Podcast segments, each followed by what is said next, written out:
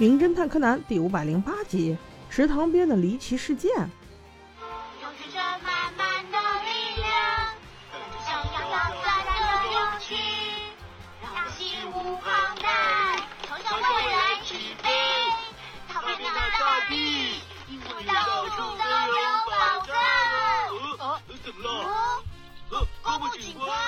哎，这段优美的歌声，小杰实在是学不了了。这群碎娃唱个歌都能遇到高木警官，原来是旁边一家发生了入室抢劫案，丢了三百万。难道说日本人喜欢家里放现金吗？你们的银行都是做什么的？总之，现在失主报案，高木出警来调查此事。高木个大嘴巴说案情已经是常事儿了。他说犯人戴着手套和头套，看不清楚，也没有指纹，只能确定是个又高又瘦的人。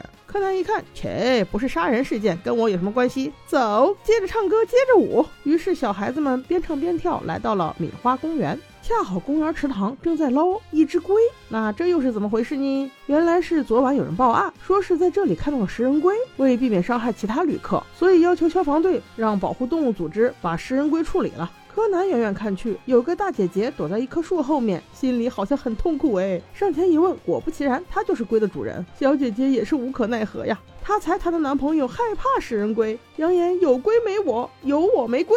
没办法，小姐姐只能忍痛割爱，把龟龟放在了公园里。柯南本想着这事儿就完了呗，没想到就又有一个小哥哥跟捞龟的工作人员说：“这个龟龟是我的，不如让我带回家养吧。”工作人员本身就在犯难，该怎么处理这些龟龟呢？这不刚好出来一个接盘侠，完美就给他了。不过柯南觉得奇怪，带着小姐姐来到了这个小哥哥面前。你还别说，这个小哥哥有点帅。既然他也这么喜欢龟龟，不如你俩在一起吧。可是这个小哥哥说话却心不在焉，对柯南问的问题很闪躲耶。小姐姐问他：“这个龟龟明明是我的，为什么你说是你的？”帅哥眼珠一转，回答道：“啊，不好意思，我说谎了。我小的时候就丢弃过一只龟龟，现在就是补偿啊。你们放心，我会对它很好的，把它养得锃光瓦亮的。”本来大家没什么怀疑，不过柯南说，看到小哥哥谈到这只龟的表情时，没有偏爱，只有憎恶哎。他始终还是觉得事情不对劲，于是决定跟踪小哥哥，再观察一段时间。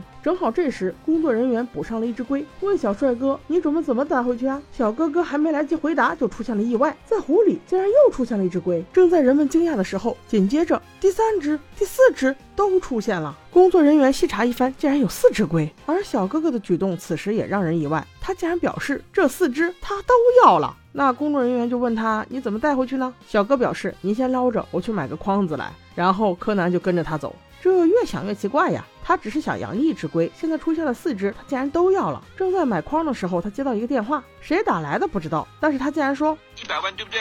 钱我都已经准备好了，只是出了一点状况，最晚明天一定会还给你的。”听到这个声音，是不是觉得这个小哥哥还蛮可爱的？不过他欠人一百万呢。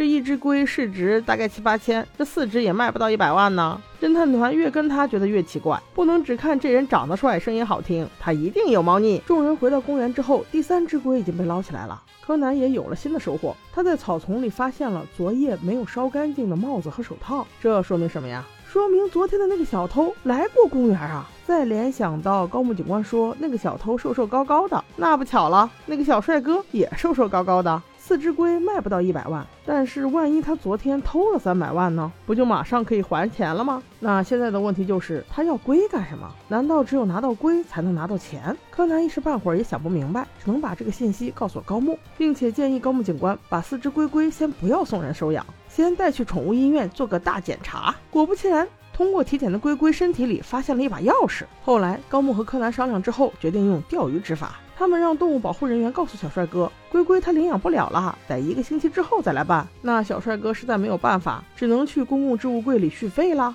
本来他把偷来的三百万放在了一个公共置物柜里，只租了一天。那现在钥匙不见了，只能续费一个周之后再取出钱喽。然而高木和柯南就在这里守株待兔。果不其然，等来了这个帅兔子。没想到这种外表看似优质的男生，竟然是一个小偷惯犯呐！看来还真是人不可貌相，海水不可斗量啊！通过警方的问讯，小帅哥承认作案当天晚上他的钥匙被龟龟抢走吃了，所以为了拿到三百万，他没有办法，自己又捞不到龟，只能打电话给消防队，请他们来帮帮忙喽。唉，真是赔了夫人又折兵，偷鸡不成蚀把米呀！